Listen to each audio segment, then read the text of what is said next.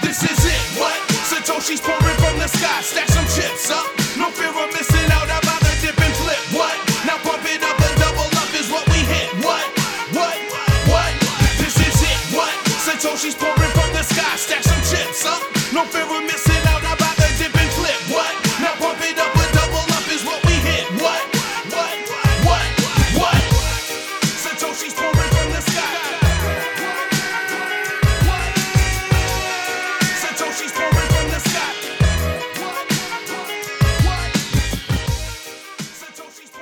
sky.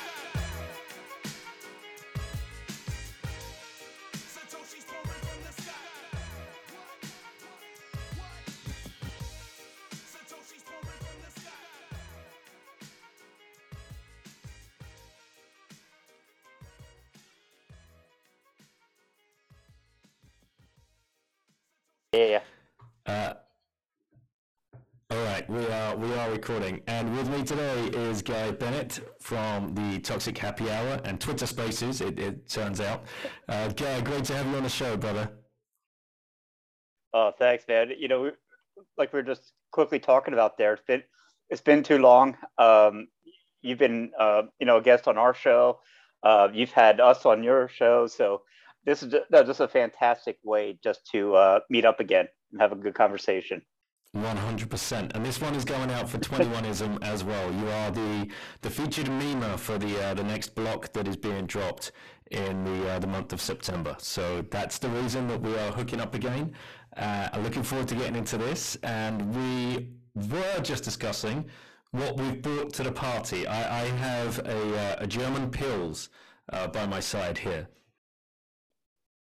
That's good for you. What I have here, most people don't know, I'm in Moldova at the moment. The capital is Chisinau. Right outside of here are some of the biggest wineries in the world, okay? And one is called Krikova. And I did a tour, and it's unbelievable. I think it's over 100 kilometers of tunnels they dug in 1952 to 1954. And it's amazing when you go down in those tunnels, they show you all this wine storage, the whole process. Apparently, Vladimir Putin had a birthday party there in 2002 that they're quite proud of. So all these world leaders, you can go and you see their personal wine stores they have over here. It's absolutely amazing to see. So yes, I have a local red wine that I'll be enjoying as we talk. In your little plastic or paper cup? Yeah. It's like you know, some of the places I get to stay are 4 and 5 stars. Some of the guys I travel with, they value their points, like Marriott or Hilton, so they will downgrade the status of the hotel just to get their points. Right, and that's where I am today. Are you one of those guys? I'm not actually. No? I love the old. I love the old style hotels. The ones that with unique architecture, mm-hmm. Proper history. Like this stuff to me. You know what this reminds me of? This is, was it Safedine when he talks about like fiat architecture and fiat art? I'm the same way, man. Like a Marriott or Hilton, time after time, it's the same thing wherever you go. I love something that is unique, beautiful, old. Absolutely. Yep, totally agree. And we were just on the west coast of France at a conference in Biarritz, and Caitlin's sitting next to me. She's sitting in for Lauren, who's out on a play date today. But right on the beachfront of Biarritz, you have all of these beautiful old stone buildings, they're so majestic. And then bam, like the worst looking, shittiest building, Sofitel hotel you've ever seen. It's like, oh, look at that.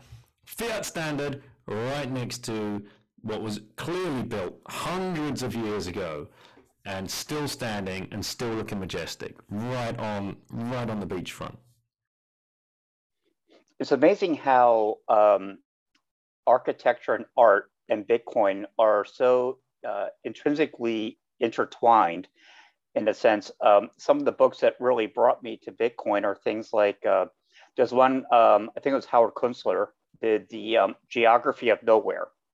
And by the geography of nowhere, what he was mentioning was how everything in every city and state, especially in the US in particular, looks the same.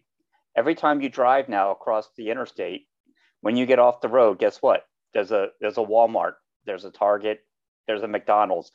All the architecture looks the same, to the point of you build something, and what used to be everyone knew was the local store, they actually have to put the title country store on it. They put the name country store on, because there's no architecture anymore. It is just a cheap imitation of what used to be beautiful.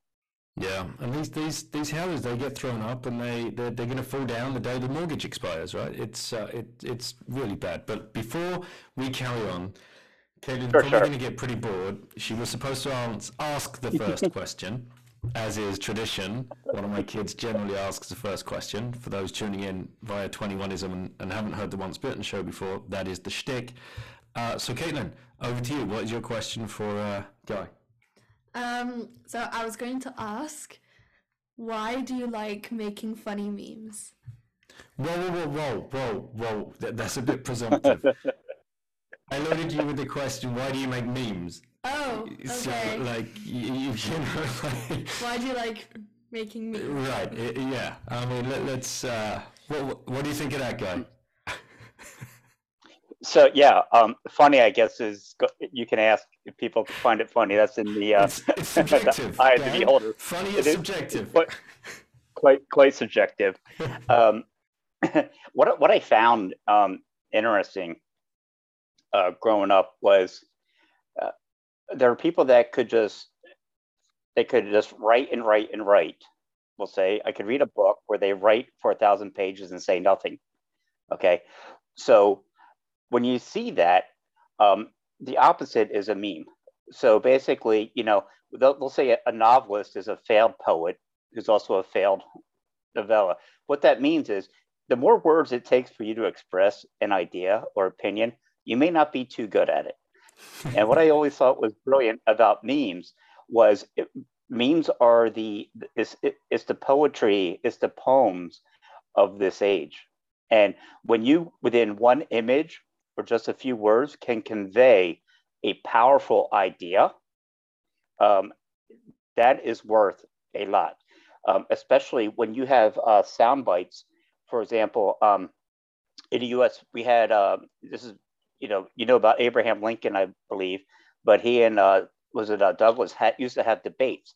And politicians in the 1800s, you would have debates, and guess what? The attention span and education of the audience was absolutely amazing. And they would sit there for hours to listen to them debate, and they would speak eloquently and deeply. As we move forward and turn into a television generation, guess what we turned into? Soundbite, the sound clips, even from the 1950s, they would put on 5-minute, 10-minute sound clips. Today, you're lucky to get 5 seconds. So memes are the best way to now convey. If you're going to compete in a world of ideas, memes are the only way you can do it today. And you see that. That is very true. In your generation, right? Look at like the meme factory of TikTok, for example. Yeah. And also, for example, your podcasts. They go, for me, I can't listen to them because they're so long. They're so long. But if I was to, I don't know, see a meme of your podcast, and that would be better. And go make one. Mm-hmm. Well, how can you meme a podcast? Yeah, no, true. Well, no, actually, that is happening. It's people are clipping the podcasts. In the past, you would use Headliner app or SoundCloud, but there's a new app come out called Fountain app, which is Lightning enabled, so you can stream sats to the content creator. It's all part of podcasting 2.0, value for value, and now you can clip and transcribe very, very quickly.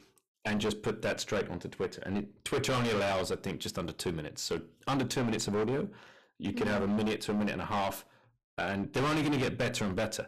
These clips will evolve. You'll be able to put your own little edited video to the background of it soon. And this is moving so quickly. And there's what I would call, you talk about these podcasts. And a few years ago, hardly nothing existed.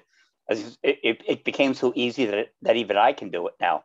And what I was going to say is, now you have a meme almost within a podcast, a short snippet. You got to have that hook. And you know what? One of the popular podcasts in Bitcoin is Peter McCormick's. And what's interesting is when you start to listen to his podcast, the first thing he does is he has a clip from within the podcast to begin it. He finds a soundbite, that hook to get you. It's almost like a meme within a podcast, okay, to get you to keep going. Cool. I need to up my game, you see. Yeah. That's why Pete has like 20,000 downloads per episode, yeah. And I have like 1,500. Yeah. Do you have any more questions about memes or anything you want to fly past Guy whilst he's here with us? No, not really. No, like Bitcoin insights, philosophical thoughts. To be honest, no. Okay. Yeah. All right. No, I haven't got anything. Well, you just met a bunch of Bitcoiners this weekend. Yeah, exactly. So I'm Bitcoined out. Like I'm done. We were in Biarritz for the, as I said earlier, we were in Biarritz for the Bitcoin Surf and Bitcoin conference that was put together by Stack and Sat in France, which is the equivalent, I guess, to Swan. You know, it's a DCA service for French people, and they put together the conference, and it was great. And I mean, you enjoyed hanging out with those guys, right? Yeah, no, it was very fun. I mean, we went to a barbecue. We met a bunch of French maxis that they all spoke perfectly good English because, well, Caitlin can speak perfectly good French, but it's, you know, I struggle with franglais. So it was it was great. And I tweeted out this morning, man. Like Bitcoin conference FOMO is a massive thing, but then Bitcoin conference calm down is also a thing. So it's just, it's tough, like to not be around those people. And it's so great to have that exposure, but it all comes too fast, too quick, and then it's gone. This is very true. I know obviously with COVID and travel restrictions last year, you weren't able to make it to Miami, but do you think maybe next year you're going to be able to make it? Fingers crossed, mate. It's right over my wife's birthday as well, so to go out and spend a couple of weeks in Miami would be absolutely perfect. And get the conference in and get the family exposed to more and more people, because I think even more and more people are going to start taking their kids along to these things. I hope so. I want to bring all my family to as many of these conferences as possible, because we've got to build these communities and share ideas and, push this thing forward as quick as we can. Should I release you, or are you happy sitting around? Do you want to say goodbye? Yeah, sure. Well, it was nice to meet you. Very nice to meet you as well. So that's, two in a row. Two in a row. I survived. I need a t-shirt. I survived Lauren and I survived Caitlin. You've survived Lauren multiple times because she's been on THH with me. And, hanging out with you and Anders. I bet she's going to forget to bring back a fresh beer, but I'll have to text her halfway through. If you see me texting, I'm just texting for a refill. Don't worry, I'm not. It's not like I'm not paying attention. You've been on the Once Bitten show, outright as well. That was a great rip. We should concentrate. We should get back to the subject at hand. You are the meme artist, the featured meme artist for 21ism this month. Memeing, I remember when you burst onto the scene. It's funny. I don't know how or why I was. We kind of like interjected. Maybe you'd listened to the show before and you were following me and like putting some stuff underneath. I don't exactly remember how we connected, that there's so many connections firing all the time, but I do remember the memes you started putting out. And I thought you were British, like everybody else, because, pub lord.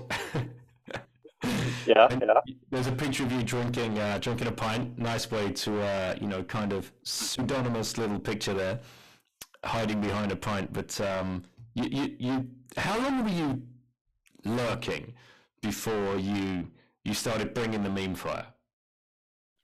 So, the story, it's quite old for some people, of course, but I love to tell it. And I tell it for the next generation of Bitcoiners.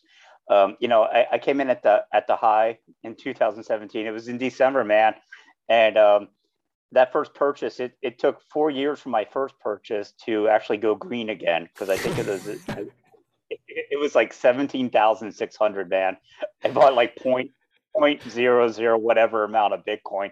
Well, I found it fascinating. I had heard about this thing, and at first, like they said, there's always a 2 or 3 tries before you understand it. And I always understood it as the as internet gaming money. I just thought it was like a fake money that gamers use, man. I was out of touch. I had a friend who confided in me. She was so angry because her boyfriend had not let her buy when she wanted. And this is like 2011. Okay. And yeah, so her one of her best friends who was married, they did buy then. So obviously there's quite a discrepancy in net worth at the moment between them. No, but I felt like, well, what the hell is this Bitcoin?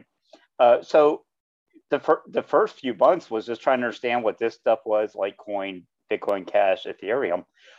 So I didn't know. I think it was like, yeah, mid 2018, I found out about Bitcoin Twitter. And that's when I come across, you know, people like Hodl Not was on there, you know, American Hodl and these guys. But yeah, I was lurking then. So I'm lurking through, you know, just trying to understand what the hell I'm getting into.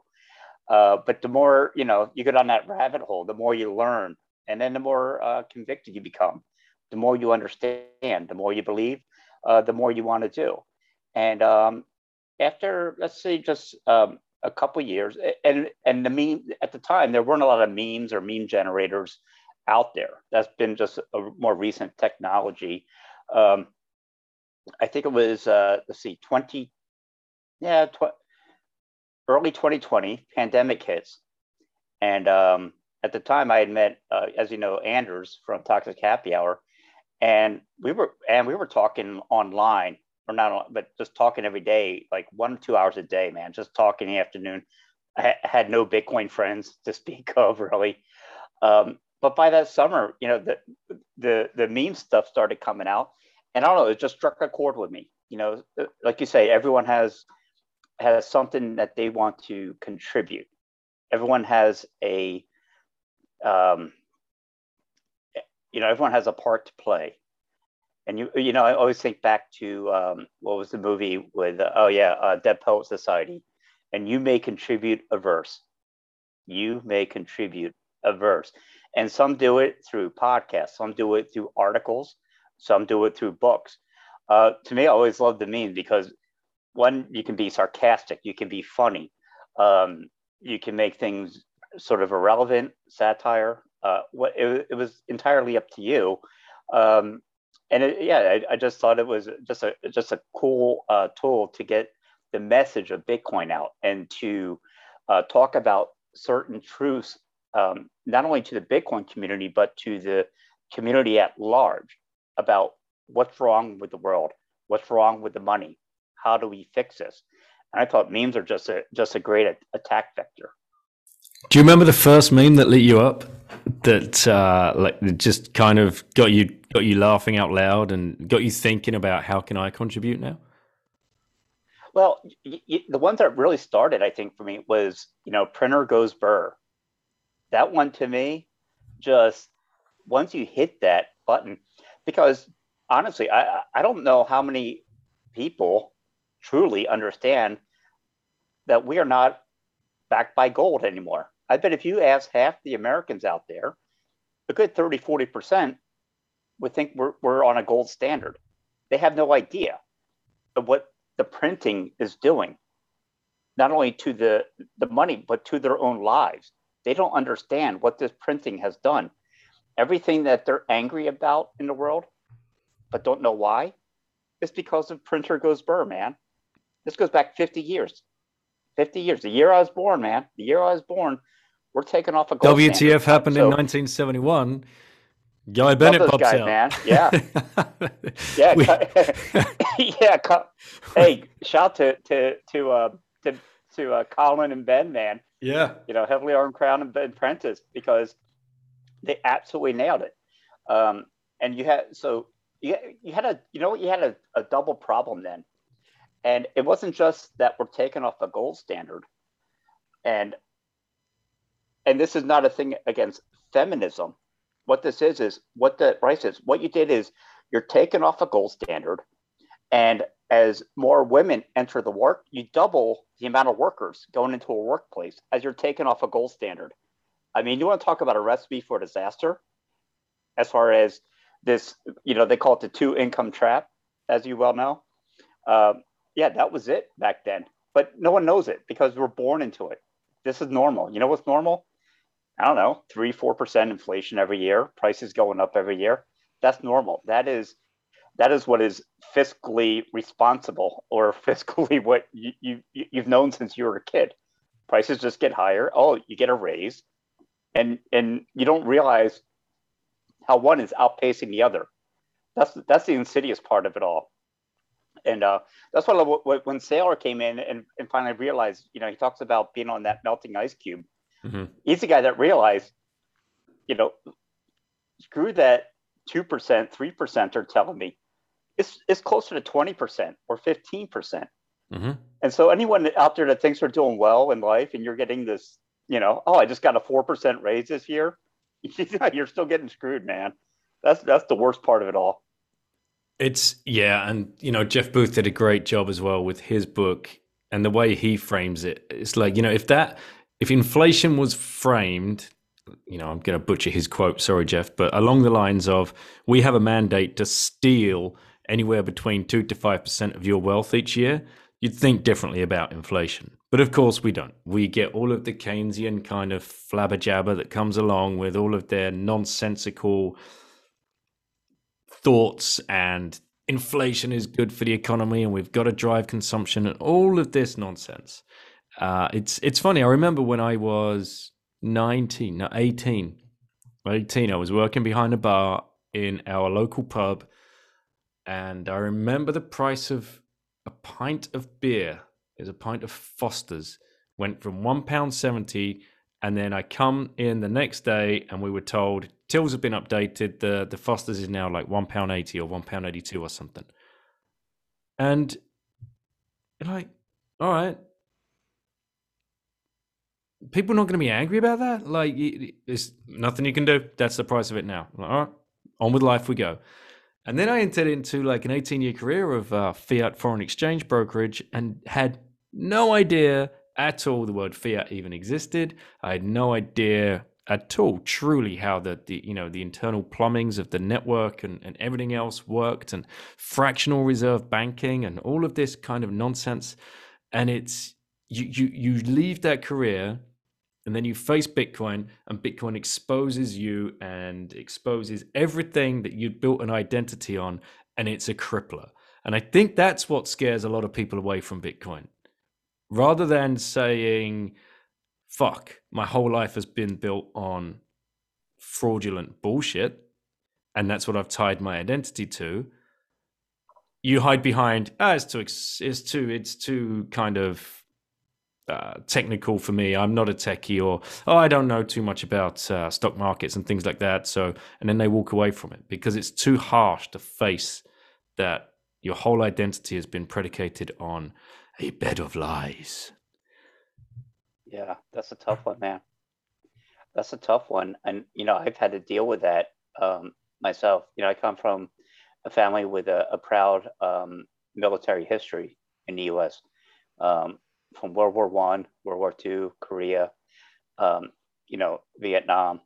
So when you finally realize a lot of that was only put in place because of the Federal Reserve and printing of money, and you see these, and you have, had one relative we brought home from Burma. We had to do DNA testing, but I had great uncles that were split between different parts of the world. One had gone missing in the Pacific Theater, and was brought home, that went over and fought and died, okay, for what we now know was probably some central banker, not the lies and the patriotism that you're told growing up. It wasn't anything that was germane to our family. but you did it because you loved your country. This is just how you were raised. So yes, you're absolutely right there. And it's funny you mention this because I hadn't heard it in a while, man. So I'm going back. I was listening to Jordan Peterson on Joe Rogan's podcast again. And I don't know if you ever heard that one. It's about 2 years old or 2.5, but it's absolutely fascinating because they bring it up. They're talking about the personal responsibility of people. Why don't you face these facts? So when we're talking about why don't we own up that the money is broken or what I'm doing is wrong? It's hard because it's easier to lash out at the system than it is for you to take responsibility for your actions and try to change your life. It's easier to lash out and tear things down than it is to admit when you were wrong, your life was wrong, and then try to fix it and build from there. It's a difficult thing. It's very difficult, mate. And this is what, it's so weird and it sounds a little bit woo-woo, but this is what Bitcoin does to you. It shines that light on that part of your soul and you got to face it. You're absolutely right. And so, you know, the joke is, you know, we have a little small group there, you know, Pubby plows the fields. And because that came out, because I put a post of your mind has to be plowed. You have to be fertile. You have to be willing to accept this seed. Okay. And it's a biblical analogy as well, that you have, you know, if your mind is hard and calloused, okay, I don't care what kind of seed you put down there, it gets washed away. And for me, those seeds were planted over 40 years of learning, okay? 40 years of reading everything you can, trying to understand what is wrong with the system, knowing that what is wrong with the system has been obfuscated from you, okay? They have literally outright lied about inflation. You think it's normal. And because you trusted the government, you trusted them, you know? And so all those years of reading and you get into Ayn Rand, you know, when you get into some of these libertarian thoughts, you finally, when Bitcoin pops up, you see it for what it is. When you finally, you just get it. And once you get it, you can't unget it, as I say. You just can't go, you can't turn away because you found it. Everything that you had, most books are, I always say, about 80% problem and then 20% crappy solution. Once you find Bitcoin, after you finally realize we've got the solution, man. We've got the solution here. It's 100% solution. Bitcoin fixes this. And it's funny. I want to take you back to the thing that you mentioned about the military and your upbringing. I had never seen, I can't remember how I saw it, and I had to go and dig the clip out on YouTube again just to rewatch it. A short clip, 3 to 4 minute clip of the way that they were drafting young men into Vietnam, into the Vietnam War in what are we talking, late 60s, early 70s, where they were pulling roughly probably 68, I would say 67, right. 68 they started drafting. Yeah, the way they were doing that, pulling numbers out of a hat. So you like the video depicts these guys, God knows who they were, suits, the elite unelected bureaucrats pulling numbers out of a hat, and that was the birth date, if I'm not mistaken. And if your birthday fell on that date and you were aged between a certain age, that was your calling. You're off to the jungle to go and fight a war that is being predicated on. It was so. God knows what. God knows what. God knows what. We still don't know what that war was probably fought on because we've never been told the truth. To me, it was always a quasi war. Just a I'm trying to miss the word I want to use here. A war between U.S. Russia using other forces. I can't believe I'm losing this word right now. But basically, it's a war that never should have happened, never needed to happen. And man, how you know, I think we had 53,000 U.S. soldiers that, or sorry, 58,000 that died in Vietnam. How many of those were drafted? Do you know?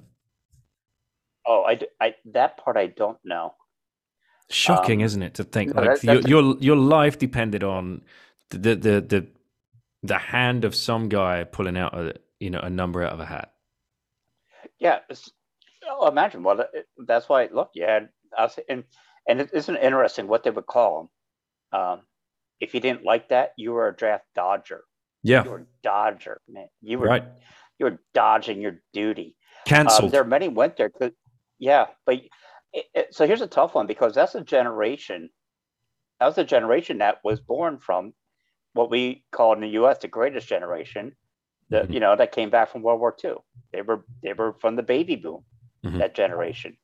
And so that's interesting. So there were many that were there willingly because they saw their father had been a hero. Their father had gone and fought against Hitler. Had fought against Japan. And so, yeah, there were many that were still there and believed this ideology of the U.S. is always right. Okay, you're raised in that the U.S. is always right. The U.S. will save the world. And when you're raised in that, and it's hard, it's easy if you don't live in America, man. It's easy to look over and see how sort of ludicrous that sounds. But when you're raised in that, it's like anywhere else, man. Propaganda is propaganda. I don't care mm-hmm. if you're in the Soviet Union or if you're in America. You're told certain facts. Look, you believe them. You trust. You trust when you grow up. Your grandparents, your parents, your uncles. Okay, so your teachers, national curriculum. Don't get me going, Pubby. That's my drum to beat. But I know. Yeah, I mean, you guys, correct me if I'm wrong, but you grew up like pledging allegiance to the flag each morning, and perhaps maybe you still do. Yeah, of course. And it's, to me, is that a meme in itself? Let's ask ourselves this question. Oh, it is, man. Look, to make memes. One, I love all the memers in this community, and even if Bitcoin went to zero, I could care less. In a way, because I have met so many people that have enriched my life and made me a better human being just through the meme community. Because guess what? You got to be brilliant to make good memes. Okay. There's no dumbasses that are out there making good memes. Okay. So when you can get in those camps, those guys that are making those memes, they're smart people, man. They are smart people, which I love, And, as we say, was it iron sharpens iron and steel sharpens steel? When you see ideas like that, you get inspired. You have to up your game, and so it only makes you better, man. And that's what I always loved about this: is what are the ideas in the world that need to change? One for me, as I told you, was the money is broken, the system is broken. Okay, those are once you come up with the ideas that need to be changed. Okay, how do I change them? How and look, the memes, of course, we make a lot for there's a lot of inside innuendo in the Bitcoin community. Okay, there's memes you can make. Hey, fuck you, Greg. That's one for you, Greg Saj. but there's memes within the community we laugh at. That'll be the little sound clip. That'll be the little sound clip at the beginning of the. Yeah. Hey, fuck you, Greg. Fuck you, Greg. But that's what I call an internal meme. Everyone within the community understands that. Mm-hmm. I'm looking more into the memes that filter out. Let's start within Bitcoin, and we need to get out into the normie world. Those are the memes. Once they realize, hey, what do you mean? What does printer go burr? What does that mean? Wait, we're not. You got to get people to start turning that engine above their shoulder. They got to start thinking a little bit, and that's why that's the next outlier of memes for me is getting them back out into mainstream. It's difficult. It's really, really difficult. Yes. I mean, I tell you which ones. I mean, if you could push some personal responsibility memes out to the main street, please go for it, because I think personal responsibility right now is scarcer than Bitcoin. Yes. Yes. And it's not for no reason. Okay. Mm-hmm. The government doesn't want anyone to be personally responsible for themselves. They need you dependent upon them. They don't want anyone that would rather suffer and go without a meal and build their own life than not depend upon them. So you're absolutely right. Personal responsibility is the first thing that the government will always take away from you. It's not your fault. You're a victim. It's not your fault. It's not your fault. Many times it isn't your fault, but guess what? It's up to you to do something about it. Mm-hmm. Okay? Don't rely on the government forcing others to make up for it. It's not your fault. The government should not be there to tell other people what to do because of the tragic circumstances of your life, whatever they may be. Yeah, and then they turn that narrative on its head pretty quickly whenever they want, right? It is your fault. There's plastic in the oceans. It is your fault. This disease is being spread because you're not following our rules, and all of this kind of nonsense that we've had to face this last couple of years. Mass confusion. Yeah, and look at the age at which they do. I've been to Cambodia a few times, and I'm sure anyone listening to this may not know much about Pol Pot and the Khmer Rouge, but guess how you do it. Guess how you get people to turn on each other. One, you get rid of the intelligentsia. Two, you turn generations against each other. Once they get into the mind of the child, sorry not to set you off on this. I know, man. Once they get into the mind of the child, it's hard enough where parents are uncool. Parents don't know squat. I get that, but when you turn that up a level or two, it's easy. It's easy. Then, when kids are turning in parents, you've got a generation that are mindless followers, man, it's happening again, man. I see it happening again. I'm sure you do as well. It's so scary. And I've been saying for a little while that these, generational wars that are being pushed on us, I've seen it in the UK, like 4 years of Brexit, blame the boomers. It was the grey vote. And blame the boomers for climate change because they're the ones that have been, burning so much fossil fuels and, being so wasteful with their consumption, and blame the boomers for the price of property because they've got 1, 2, or 3 properties and they're just holding on to them. And it's just so bad. And then on the other side of things, it's millennials are entitled. Millennials are lazy. Millennials, they think they can just sit around and money's going to fall into their laps. I've been exposed, as you have, you're Gen X, we sit between these two particular generations. My God, it's so easy to see the narratives that are being spun and so damn dangerous. I've seen it within families where, you've got the grandkids lecturing the grandparents over, it's their fault that the world's going to be burning and there's not going to be any food for them to eat when they're 32. Like it's such nonsense, yeah. But they're doing it purposefully. Yeah. No, yeah, and that's one thing that it falls into. Yeah, and with like the Jordan Peterson, Joe Rogan thing, just to get back to, mm-hmm. It falls into that tribalism. People don't want their own personal responsibility, but they'll find a tribe that they can belong to, and all of a sudden you're virtuous. All of a sudden you're virtuous, and you're on the right side of everything. And like, as you say, man, this is just history repeating itself. And it does. It absolutely goes back to these fundamental core areas. Language, for example. And this was one of the big things was not that you have freedom of speech, but now you're being compelled to speak with using certain words. Mm-hmm. Okay, this wasn't that you were compelled not to comply. I'm trying to think of the best way to explain this. There are certain things that are quite obvious, like racism. Okay. Mm-hmm. It's one thing to tell someone, don't be racist and don't don't beat somebody up because of their color. Then it turned into, well, don't even talk about this. Then it turns into, don't even think about this. Mm-hmm. Then it turns into, this is what you should think. This is what you should say.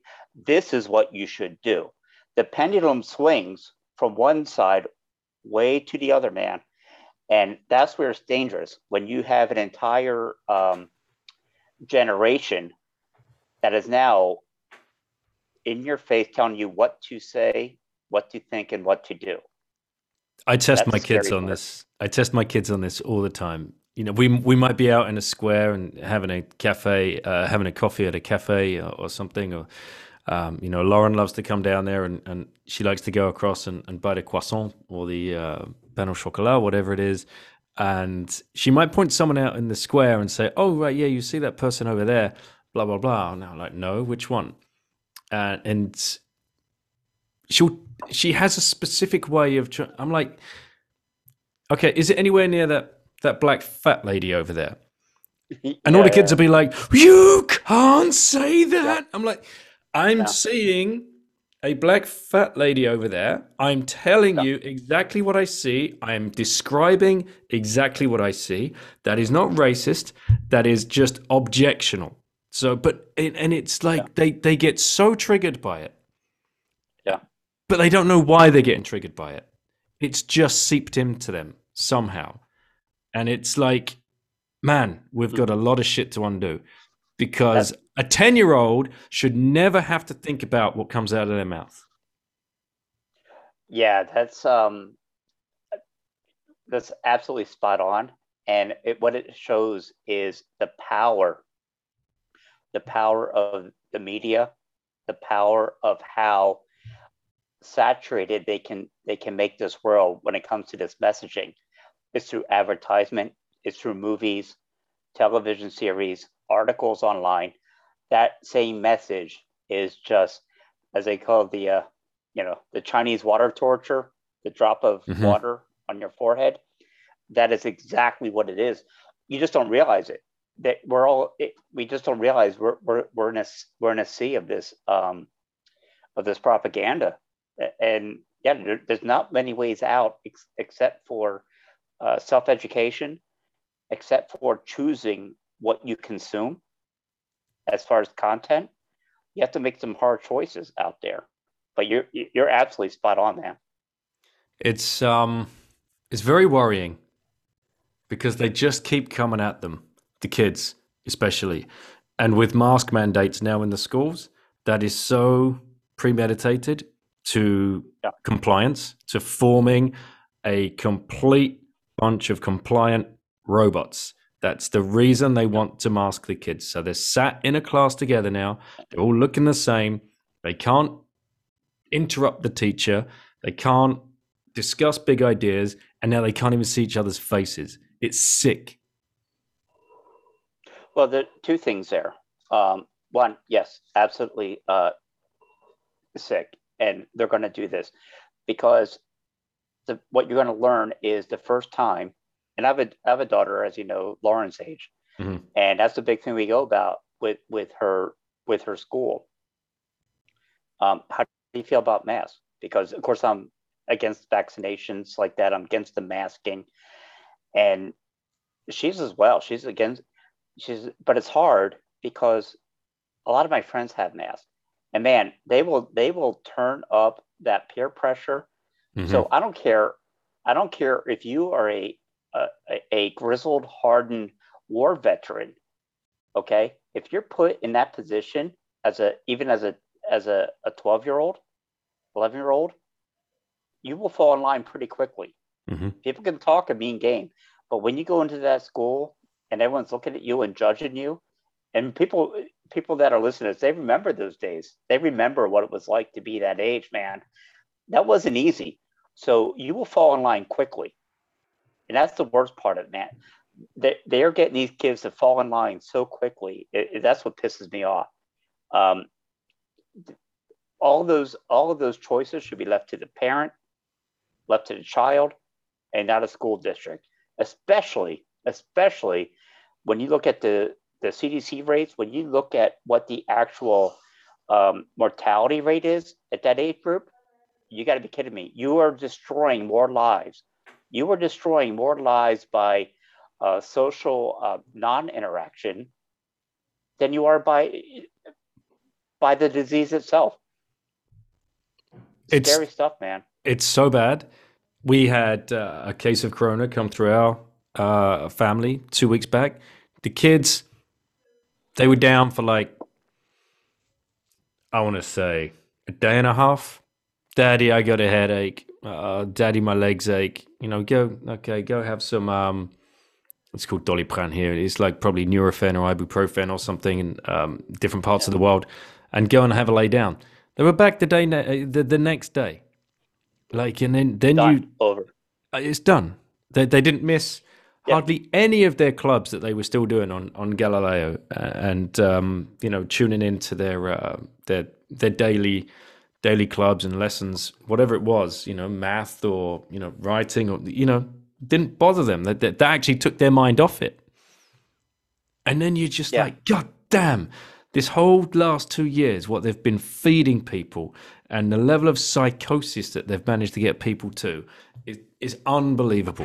And it's all been memes as well. And it's been a lie. And this goes into, you know, we're talking about responsibility. Mm-hmm. So you have a generation of people. I mean, in a way, it's so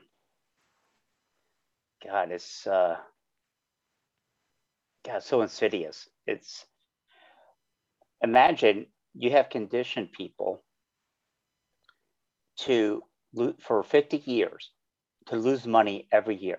Mm-hmm. That's basically what you've been conditioned to do. Okay.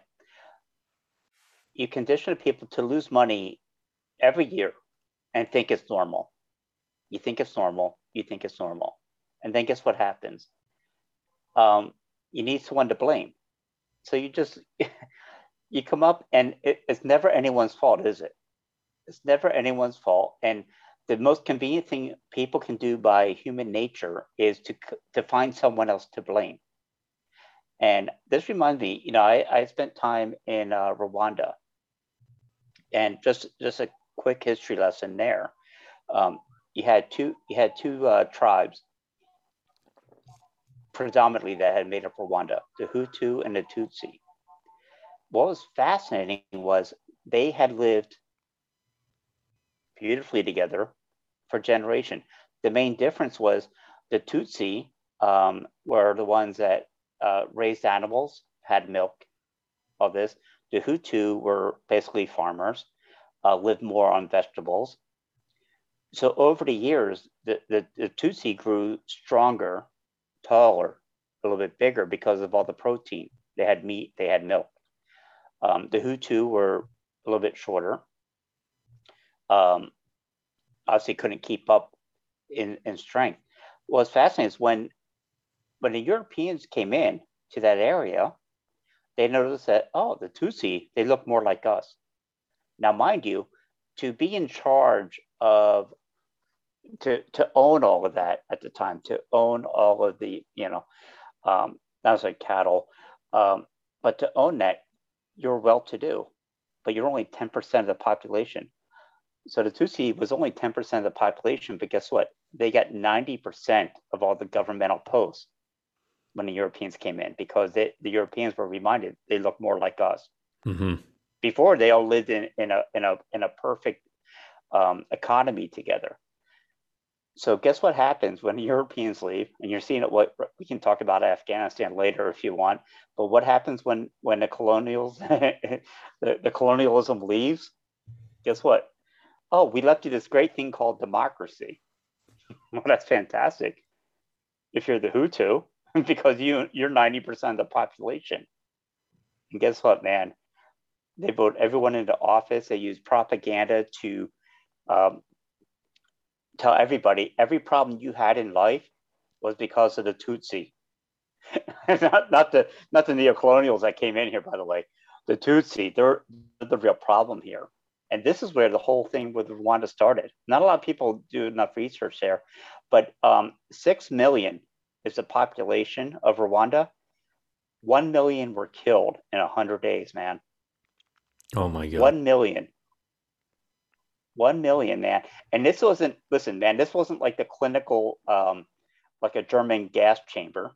Like, not that there's good ways to die. No, this was, they would shut off the roads.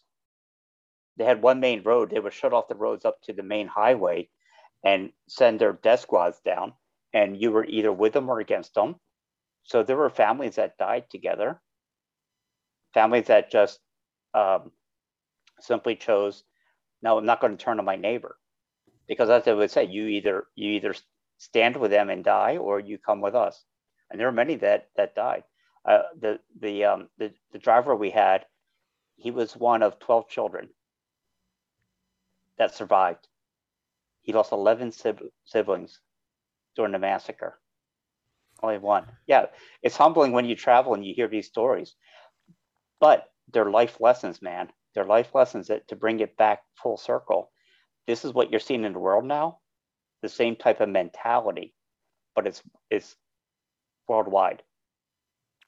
It's so, I mean, and let's touch on Afghanistan and what's going on there, and then we'll get on to you know, your the work that you do and everything that that you've seen, and yeah, but what's your take on the this last few weeks' events? Yeah, yeah. Part of the nature of what I do, I can't get into too much. I will say this: I've worked at the American Embassy there on two separate occasions, but I will tell you this: what has gone on there is it's a shame and a stain on American foreign policy that I never thought I would see. And when you know you're going to have to withdraw, because this has been going on for years, you're going to withdraw, you do it in an orderly fashion over a long period of time, especially when you have Afghanis that have worked with you for 20 years and you have promised them certain things. Listen, you work with us, we will give you safe passage. Those are the people that should have been evacuated a year ago, okay? Those are the people that you should be taking care of first, if you know you're actually withdrawing. What we just saw, witness here, it's sad, humiliating. It should never have happened, because guess what? We were there for a certain purpose and reason. And as you know, being in the UK, how many soldiers did the UK lose? How many Americans did we lose? How many trillions did we lose? Taxpayer money. For what? For absolutely nothing. We effected no change whatsoever. And if we knew that, why the hell were we there? Except I retweeted it earlier. Someone had it. People were getting rich in Washington, man. Mm. People were getting filthy rich. And I don't know, you know, what their background is, what type of military contractor stocks they had. People were getting filthy rich. And the lives that they played with and messed with, it's abhorrent. Absolutely abhorrent. This is, listen, man, look, we should have been out years ago, in my opinion. Again, that's my opinion. But that's not neither here nor there. What we're looking at now is what was this? What this drawdown was like. This was the most ridiculous drawdown. When you had the Taliban that retook Kabul in a matter of days, you're there 20 years building up this quote unquote puppet army. That's what it turned out to be, a puppet army. To let the capital be overrun, and guess what? They're the ones that are dictating the terms of your surrender. We will let these people out if you give us this. Man, I'm at a loss. I am truly at a loss for words. Yeah, it must be especially tough as well watching that play out, as you mentioned earlier, coming from a proud military background. Yeah, that's a tough one. Thankfully, that's not soldiering, right? That's not what soldiers sign up to do. That's not what they want to. They want to, help and serve, not just be on the first plane out because somebody said so. Yeah. So listen, the proper soldier, you take lawful commands. That's everything, man. If I'm taking a lawful command, I do what I'm told to do, when I signed up for it, and what I believe in, and that's what I do. Listen, man, how easy was World War II? Pretty damn easy. You're fighting Hitler, right? How easy is that? This guy just—that's clear cut. You know what you're in for. You know what you're in for. This guy is actually exterminating the Jewish race. Got it. Guess what? Sign me up. Something I can fight for. Man, the wars just get foggier and foggier from there, right? I'm thinking Robert S. McNamara, The Fog of War, that kind of thing. So, can you imagine, like you say, you just because my number was picked out of a fucking hat, I'm here in Southeast Asia sweating my balls off trying to kill somebody that's in a village. Right? How did my life get this fucked up? I don't know. I don't know, man. So there was a break somewhere between what you can call a righteous war, in a way, and what isn't. I don't know. I don't know where that line was broken. Well, probably 1971, I guess. We call those guys. Yeah. But it seems ever since then, look, we took down Saddam Hussein, taken down. Gaddafi, taken down. It seems to be anyone that's against the system, the central banking system, gets taken down pretty damn quickly and publicly. What are you able to tell us about the work that you do? Oh, I just, listen, I help do crisis planning for American embassies and consulates around the world. So in the event of like a natural disaster, in this region, there's earthquakes, Haiti. If something happens, we have a plan in place to bring out the local staff, especially, obviously, didn't work in Afghanistan, so Jesus, who knows?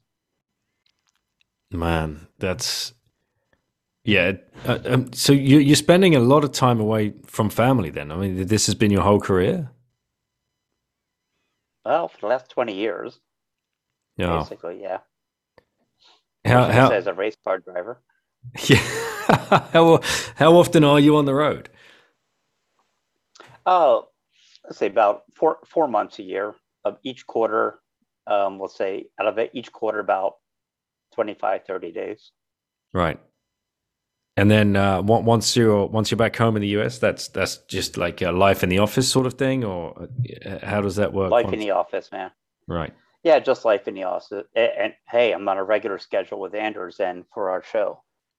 Yeah, it hasn't been great lately because I'm here, like he's in Denmark or the last place, or he's in. Yeah, technology is fantastic. It keeps you connected, but there's times you have to wake up in the middle of the night to do a podcast. It's not as fun then, but when I'm home, it's all work time. Exactly. All right, so. How then has opening your mind to Bitcoin and still having your fiat job, which is closely linked to government and helping out U.S. embassies around the world, man, this must be a bit of a mind fuck that you're going through. Now, you know what's interesting? To me, it's quite the opposite, and here's how I'll explain it. I'm taking my fiat mining, man, which I may not necessarily agree with, I'm converting it all to Bitcoin, baby. You see? Yes, it pays the bills. Two, I believe in the program that I'm working in because it will help people. It does help people. But I'll tell you what, man, at the end of the day, guess what? That fiat coming in, boom, right over to Bitcoin. So that must give you hope that your retirement is going to be pulled a lot further forward than you would been thinking about 3 years back before you kind of found Bitcoin. Sure. Yeah. Yeah. I just contributed to my retirement account. Once I found Bitcoin and understood it, retirement account gets cut off from donations and contributions. Now everything gets piled into Bitcoin. No brainer to me. Are you one of these guys that has like a kind of, once Bitcoin hits a certain number, I'm able to peel something off and then I'm done. I can go and work on what I want to work on. Perhaps we can go and live where we always wanted to go and live. How do you think about that? Because this is always a topic on people's minds. Yeah so it's funny. Yeah, hopefully, I don't know what you're doing tomorrow, man, but Andrew, we're going live tomorrow night about the same time. If you want to jump on with us, man, I would love to have you. Yeah, let's do it. Yeah, so check this out. And I asked this to Anders, and trust me, you get burned at the stake if you bring it up. Mm. I always say, at what price do you stop buying Bitcoin? At what price? You've already done the heavy lifting, you know. You've gone down that road. You go from, like I say, for me, from 17,000 to 3,400. You're stacking your ass off. Look, at $300,000, what the hell am I even doing anymore? Why am I still buying? There is a price point, man, and you shouldn't. As you know, Bitcoin Twitter will eat you alive forever saying this. But look, there's a price when everyone has to take some chips off the table, or guess what? You cash out because you're okay. You can retire now. It's okay to cash in Bitcoin. I'm the one, I'll say it, man. It's okay. Someone that bought it at $20, I'm going to tell him now, no, don't be selling your shit at $50,000. You weak-handed asshole. No, I'm not going to say that. There is that price point, man. Everyone's got their own. I have a number in mind myself for what I want to do. Mm-hmm. But God, yeah, that's what I listen. I love and hate Bitcoin Twitter at the same time. I love and hate all those assholes on there. Well, they're this beautiful. Comes back to what you were talking about earlier about following a tribe, right? So, I mean, we got to admit, Bitcoiners are a tribe. I hadn't thought of that. Yeah, but within that tribe, God damn, there's a lot of kicking each other in the balls and spitting in each other's mouths and, like, you know, slapping each other down. It's not like we're all just this one great big zombie tribe. I mean, you know, fix the money, fix the world. We can all get behind that and certain other memes, but God, everything else that comes along with it, it's a pretty ramshackle kind of unorganized assholes. It's so far. Trying to find the ultimate truth. Yeah, it's a beautiful thing because the backgrounds everyone has is quite varied. The backgrounds that come into this place, from people that have a background in economics, art, different finance. It's stunning to me, which I love. Like, I didn't know my own background at the time. Right, different religions. True, different religions, man. I mean, you've got God knows how many thousands of religions out there, and all of a sudden they're converging on this one thing. And what's interesting is that they're trying to pin it all back to their own religion. And see, this is it's a real weird dynamic to watch. But at least they are meeting each other, conversing, having these thoughts, shared epiphanies. Yeah, it's great. And you know, I came from foreign exchange. You work for, you know, like... or for the government. Crisis planning for a government. But here we are having conversations, discussing big ideas. Yeah. We would never, ever have crossed paths otherwise. Never. Absolutely not. I'm totally convinced of this. Now, no, don't get me wrong, because I'm a big fan. Do you know, have you read John Taylor Gatto and Yes. He works by him? Yes. Okay. Yeah. So, hey, look, no cell phone. I know about John Taylor Gatto. So, yeah, that should impress you anyway. But that was part of my educational experience to find Bitcoin. It's reading John Taylor Gatto. It's reading Ayn Rand. It's reading the Stoics. Okay. Mm-hmm. It's reading all of this. That once Bitcoin came to me, it's a low hanging fruit, man. I just reach up. I just pluck that thing off a tree. Others come late to the game and they got to climb that tree. They got to climb that tree as hard as they can. To me, it was easy because of the work I did. I didn't realize I was doing work. I just had been spending my life understanding the system was broken, reading about why the system is broken. So once you understand how and why from different angles the system is broken, once Bitcoin shows up, it's a no-brainer, man. When do you think was the first time that you kind of realized the system was broken? Like, are you talking high school, college? No. You know, entering into like your career and seeing, I mean, you must have seen some broken systems around the world, man. Holy shit. You've been to like some crazy fucked up countries in crazy weird situations as well. So the first book that really had an impact on me. I remember, I think I got it as a present when I was 10 years old. And it was Walden by Henry Thoreau. Okay. So what was interesting to me, because Walden was about, you know, simple living, basically. I went off to the woods to get to the marrow of life and find out what, you know, is good and true. And as a kid, I'm thinking, man, I'm in this huge house in America, all this. The cabin he described, I believe is, 15 feet by, 10 feet by 20. It's only 300 square feet, but it's not much. Mm-hmm. Sorry. Let's say, for you, 3 meters by... We can do feet. We'll say 9 meters. No, it's okay. No, but my point is this. Now do yards. Now do yards. No, so what was brilliant to me was I never really thought about, at that time, what can you live upon? What do you really need to live? Yep. Okay, so when I read Walden and learned about simple living and voluntary simplicity at a young age, it was something that just stuck with me. Even today, my home's only 1,200 square feet, man. It's a small little place, but I love it because I don't need anything else. Okay, that was my first step into the Bitcoin journey. Okay, just not needing a lot.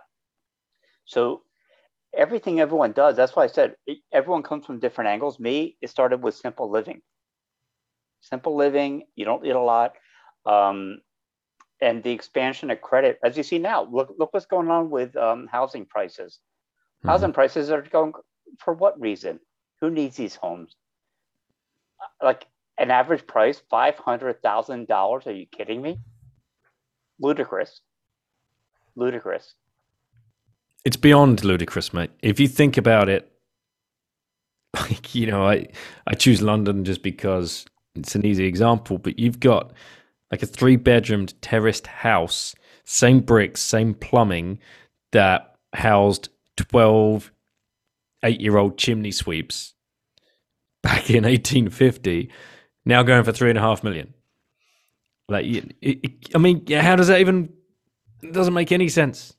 So you've thrown on a few new windows, and the kitchens and bathrooms look nice, and but still, like the actual core of that house is the exact same as it was the day it was built.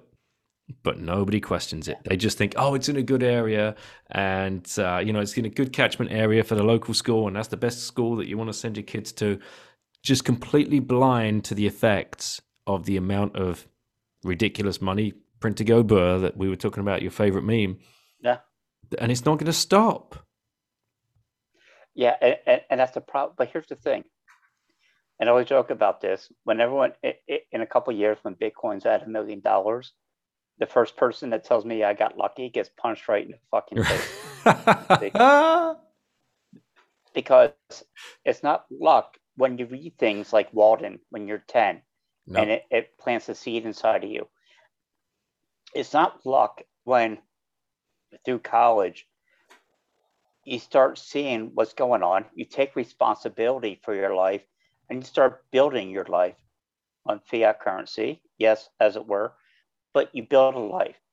And then when you decide to take a chance, when you hear about this crazy thing called Bitcoin, and you're going to, don't let anyone, if anyone's listening here, don't let anyone tell you it's luck, because you were born for this. You were built for this. If you're this far along, you understand because you are smart. And don't let anyone ever punish people that are smart. Mate, it's so true. The whole lucky thing is just such a fiat mindset. You know, people say to me, oh, you're so lucky you got to travel around the world with your wife and 4 kids at the age of 37. I'm like, I quit my fucking job to do that. There was no luck involved in me. There were lots of sleepless nights of me coming to that decision with my wife, Claire, and talking it through and trying to plan for the future, a future we had no idea would, you know, behold, because you just, how can you plan for that? We're going to take the kids out of school and travel around the world with them? Like, no, that's, you can't plan for that. What's going to happen is going to happen. You better be ready to think on your feet. There's no luck, but because people are afraid to make those decisions and take that personal responsibility, like you were saying earlier, they've got to find fault in it, and the fault is you're lucky. You're just lucky. Yes. Stacking sats is not lucky. The hoops you have to jump through, or had to jump through, even when you were buying, there would not have been a DCA app for you to go and just like download and, you know, sign up within 2 minutes and get a 10 free bucks like at Swan. Like no way in the world that was around. Like you had to work for it. And the first time you buy it and the first time you transfer it to your hardware wallet, all of this shit is so nerve wracking. No luck. Yeah. Yeah. I shit my pants the first time I sent Bitcoin into, I don't know. I thought it went out into outer space before it would hit into the wallet. I had no clue. I saw it went to zero and I had no clue where it went. But no, you're absolutely right when it comes to the fear. And this is a state of, like, can we call it fear porn?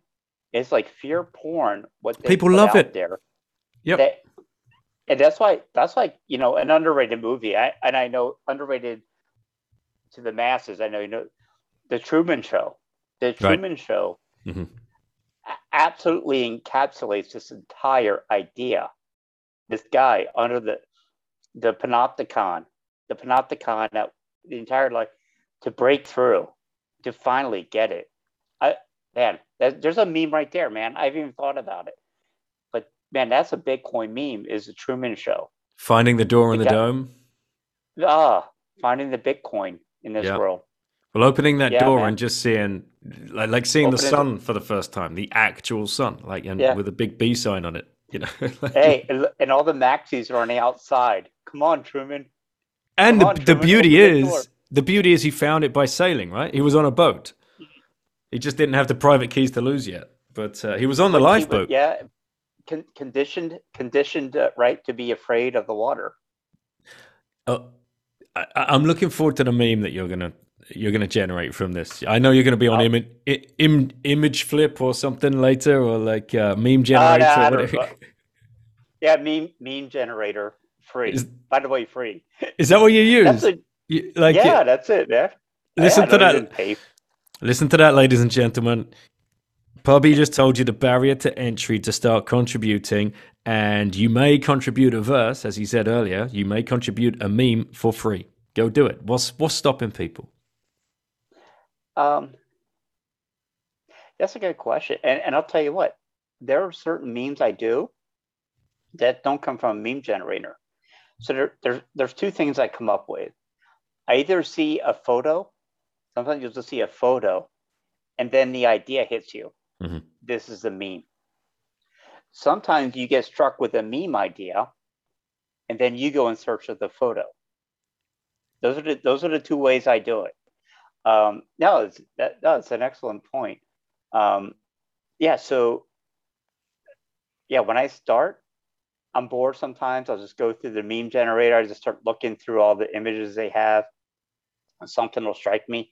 But no, or I read an article. If I read a good article, or I see something that's happening in the world, I had this idea that I got to get out, and then I just start searching.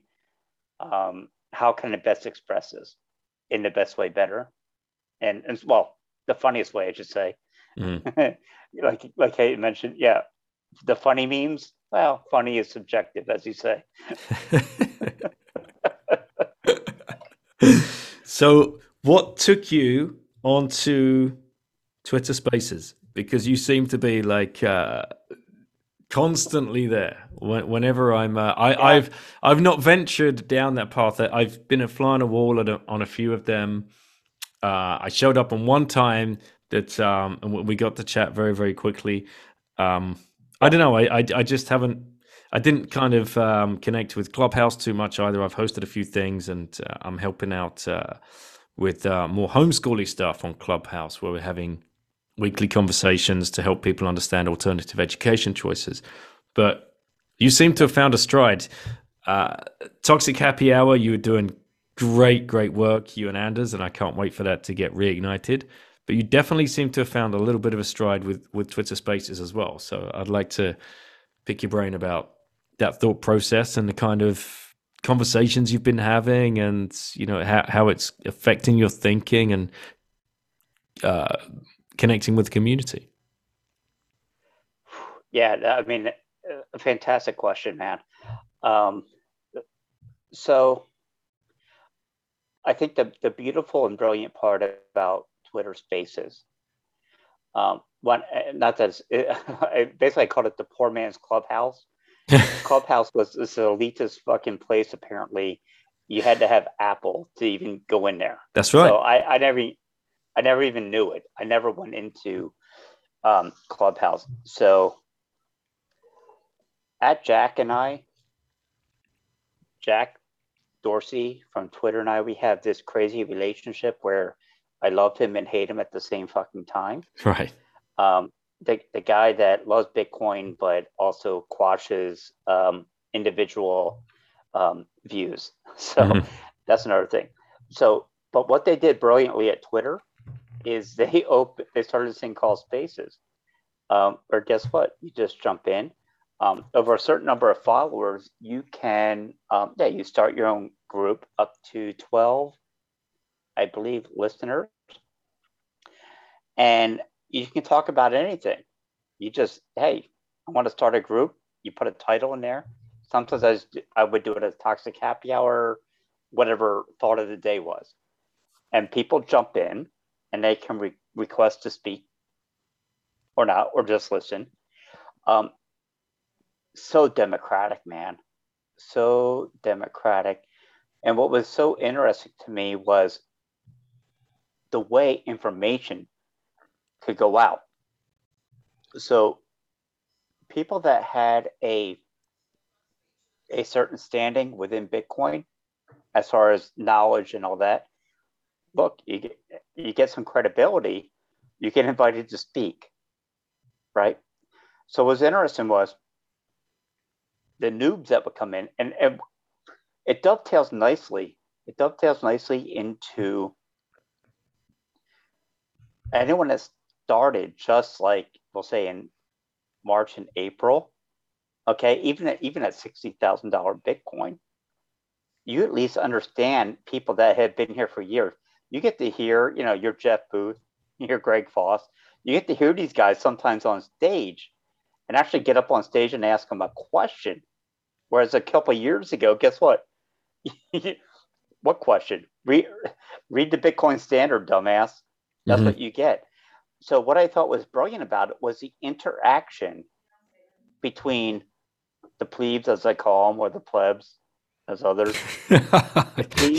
you and Preston stand alone on that one, I think. Yes, I know we do. But what I loved was the interaction that was at play there. You can jump in, you can jump out, especially, look, time is valuable. When you have guys that have been in Bitcoin for whatever number of years, And they're doing, like, we have to set up this podcast time at the, listen, you send an invite. I can do like I do for you, man. You jump in. If you're there for 10 minutes, jump in. You got something to say, say it. Then boom, you jump out and get back on your life. But these are just long rolling, man. You can just let them go. There's some I've been in 10 years. Now they got feedback from us like, well, why the fuck can't I have a co-host? Because at the time, yeah, I guess late at night, I shut it down. It's a 24/7 just Bitcoin show of the cream rises to the top. Honestly, the best speakers will always come in. The ones that I wouldn't say get voted off stage, but people recognize quickly, they really don't have anything that they're adding, and then you're out. So to me, what I love about Spaces was just the reach you could get, the reach that is out there, and the voluntary reach is freedom. You come in if you want or you don't. Man, that's awesome. I need to start checking that out a little bit more, I suppose. I need to carve out a little time in a day when I can just jump in on some of these things and take a listen. Or do your own, man. The fucking Princey hour. Call it whatever you want. Honestly, man. Yeah, true. True. I'd never thought about doing that. Which is stupid, right? Because I've got the pod, so like, you know, I'm happy to talk about Bitcoin with anyone of any standing and, you know, any pleb at any time. So Spaces should make sense. I don't know. It should make the most sense to you. You're right. It honestly, this should be like a weekly show for you.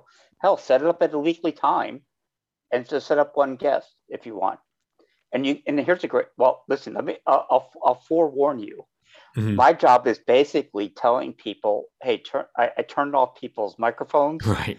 And I accept people as guests, and I kick people off when they haven't said something.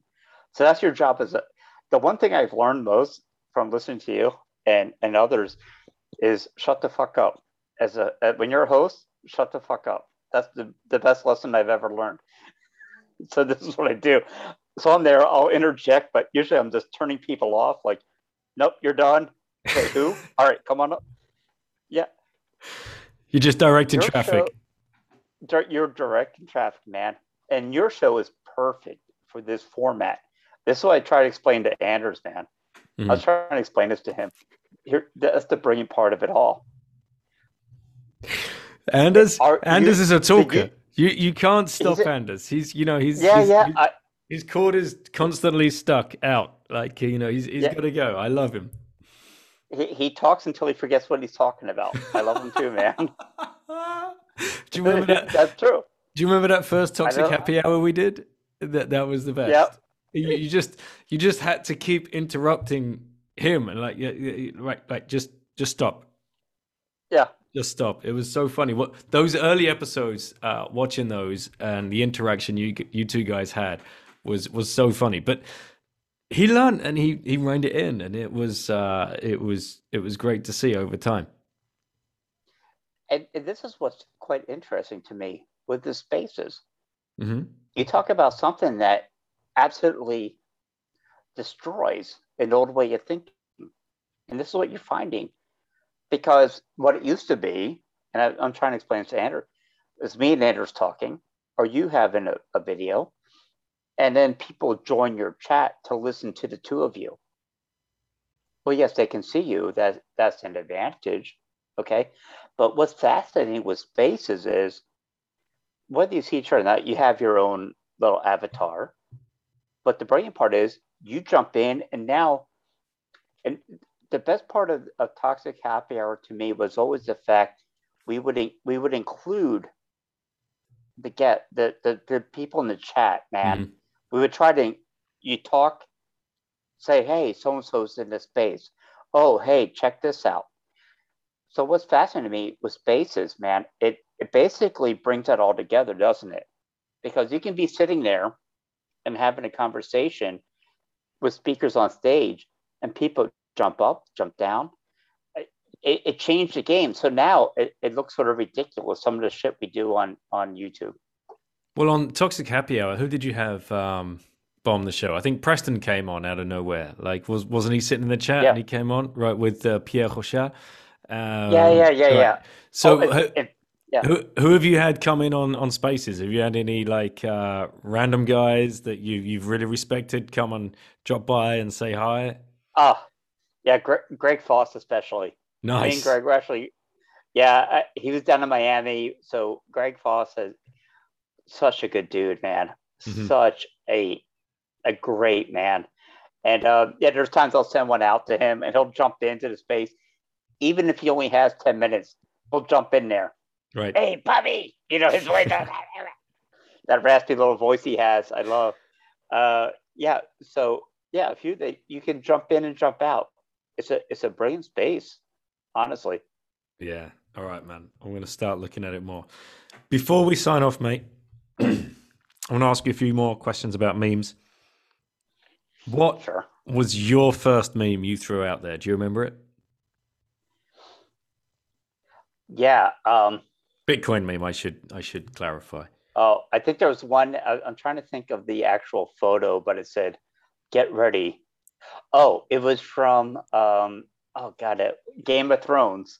Mm-hmm. Was seen from there, and I said, "Get ready, the memes are coming." That was the first meme I ever did, man. And you weren't lying. No, get ready, the memes are coming. That was the first one I sent it.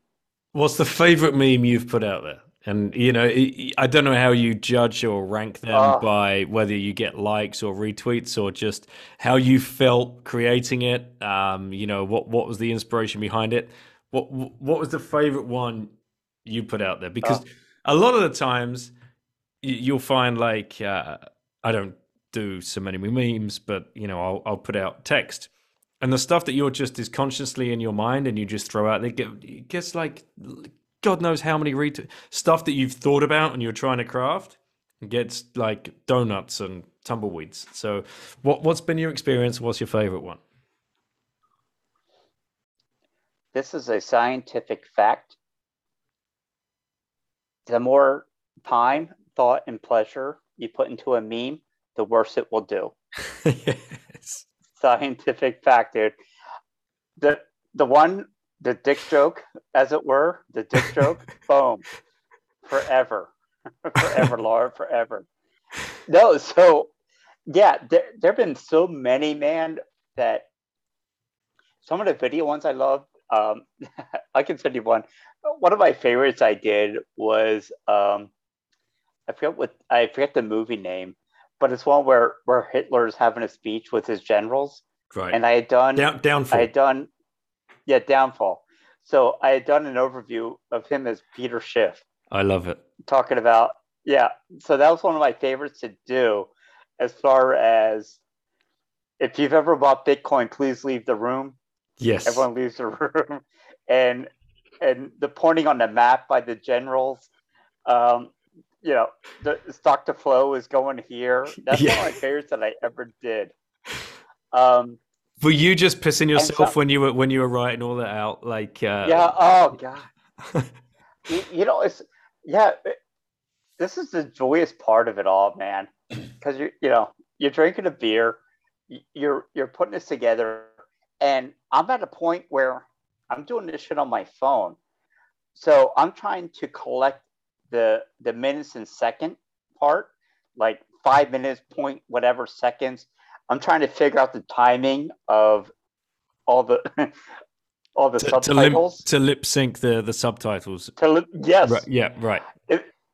It's a labor of love, man. It is a labor of love. And so I'm sitting there. I'm trying to figure this shit out. Like, fuck. Okay, point to here, and I'm writing shit down. I'm drinking beer. I'm watching Twitter. I'm trying to keep up. But those things, dude. That's my joy in life. That's my total joy is knowing no one has ever created this before. Yeah. People are going to laugh at this. I know this. And it's the anticipation of knowing the comments. When you hit send, the likes. Like when you hit send, you know it's coming. You know, I love that one. That's my favorite one that you've put out there. What about your favorite still one? Just the picture and the caption. So one of my favorites is not necessarily a still one, but the templates. The templates are amazing. Mm-hmm. Okay, and here's what I mean. And I could do one tomorrow, next day, and all this, but like the American chopper. The dad and the son going back and forth. The dad's angry, son responds. Dad's still angry, son responds. Dad's angry, son walks off. This is the TV show of the guys that build motorbikes, right? You got Paul and Paulie or something. Like you got the dad with the big handlebar mustache and Paul, right. Yes, I love those. So that one to me. That's right in my wheelhouse of I understand those arguments and I can jump in here. And by the way, I had done one about this is back when Elon Musk had come in to talk about Dogecoin, mm-hmm. and I had the old man talking about he's a new Doge developer, because this is when Elon said, "Yeah, you can." I've been in talks with the developers. Okay, so on the one hand, I said the old guys, I'm the lead Doge developer for Elon Musk, and the kid's like, "What the fuck are you talking about? There's no development." Because that's why I'm the boss. So, what was cool about it? I put this out like you were talking, man. You were saying, I could spend 2 hours putting a video one together mm-hmm. and just get like 5 likes. I put that one together in 1 minute. 1 minute, over 10,000. No way. Yep. Honest to God. 1 minute. I put that together in 1 minute, and that's the best meme I ever did. I'm sorry, not the best meme, most popular meme. Right. Because, like you say, you know, someone that you meet, there's so many of you cry about that you like. This is the most brilliant thing I've ever thought. 2 likes later. 2 likes later, you get fucking nothing. Funny is subjective. No, hey, look, man, that shit just gets, you know, once it starts getting retweeted, it was funny. I mean, I thought at the time I remember it. I retweeted it. I liked it. I probably commented on it as well. I really did enjoy it. What about the college kid? You use that one or you... There's a, you know, like, oh, I don't know what the original thing ever said, like, but it's like, convince me I'm wrong. And you write your own thing on, and he's sitting there with a cup of coffee and. So that one, I had to pin that tweet just to, you know, some of the group I run with, they like to steal that shit and run off with it. Because that really goes back to stealing a meme, which I would never steal. You can steal a template, but never steal a meme.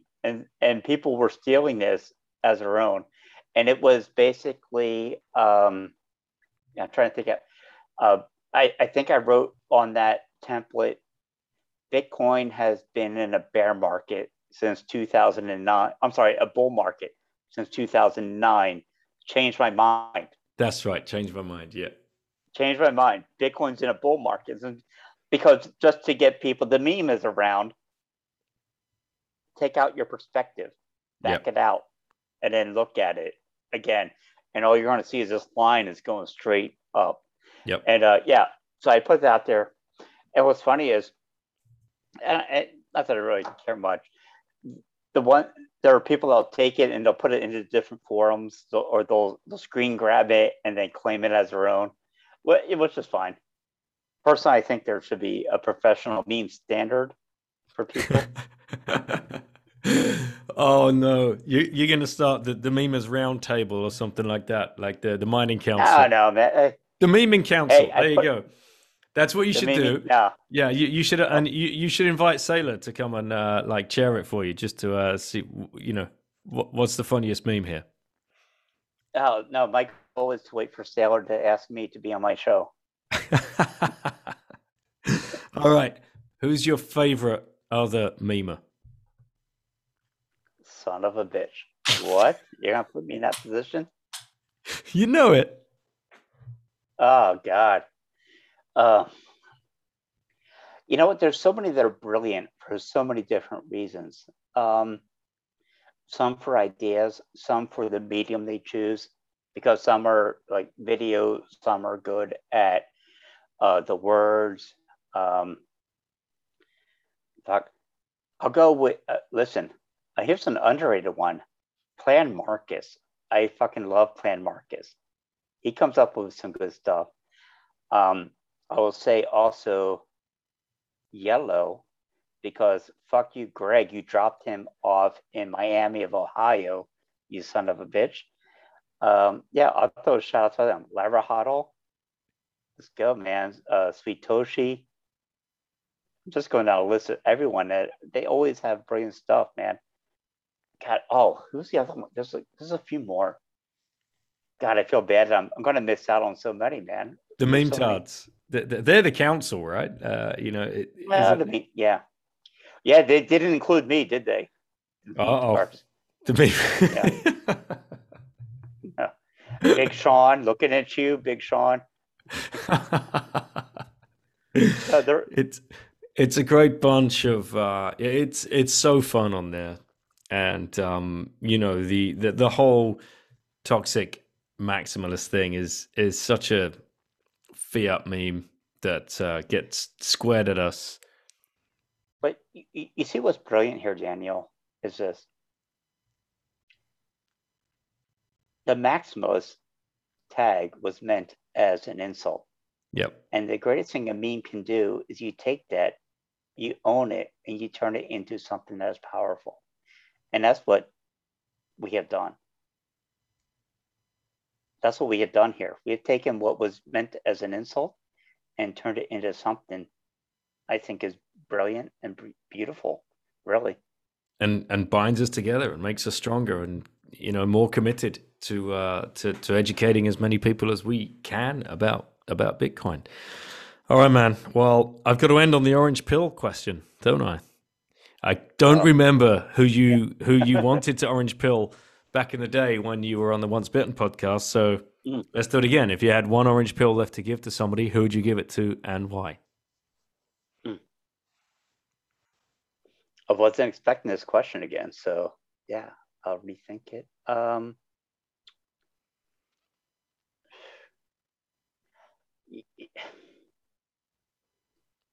Just an individual, in a way.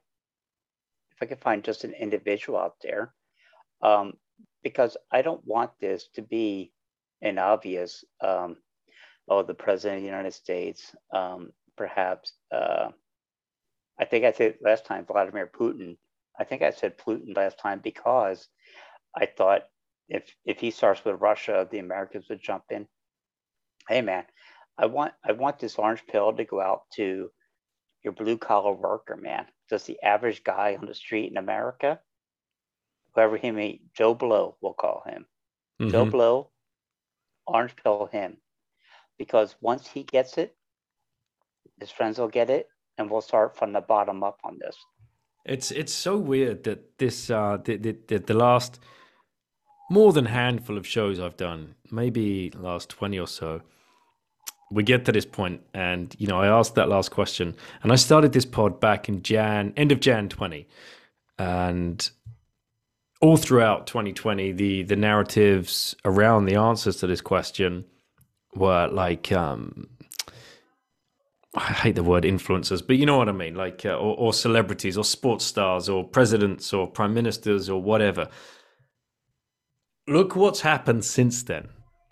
We've had the CEO of Twitter. We've had the CEO of MicroStrategy. No, I mean, no one knew who Saylor was, to be honest. Like, MicroStrategy were just a blip on the landscape. But, you know, what he's done since he's come in.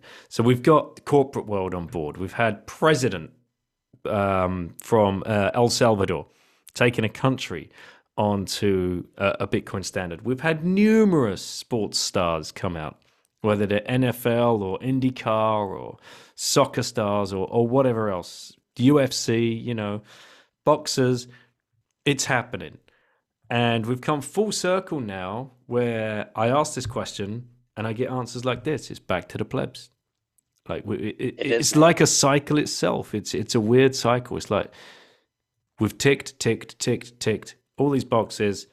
Busta Rhymes the other day, like, so now we've got you know, pop music and rap music and whatever else you want to call it.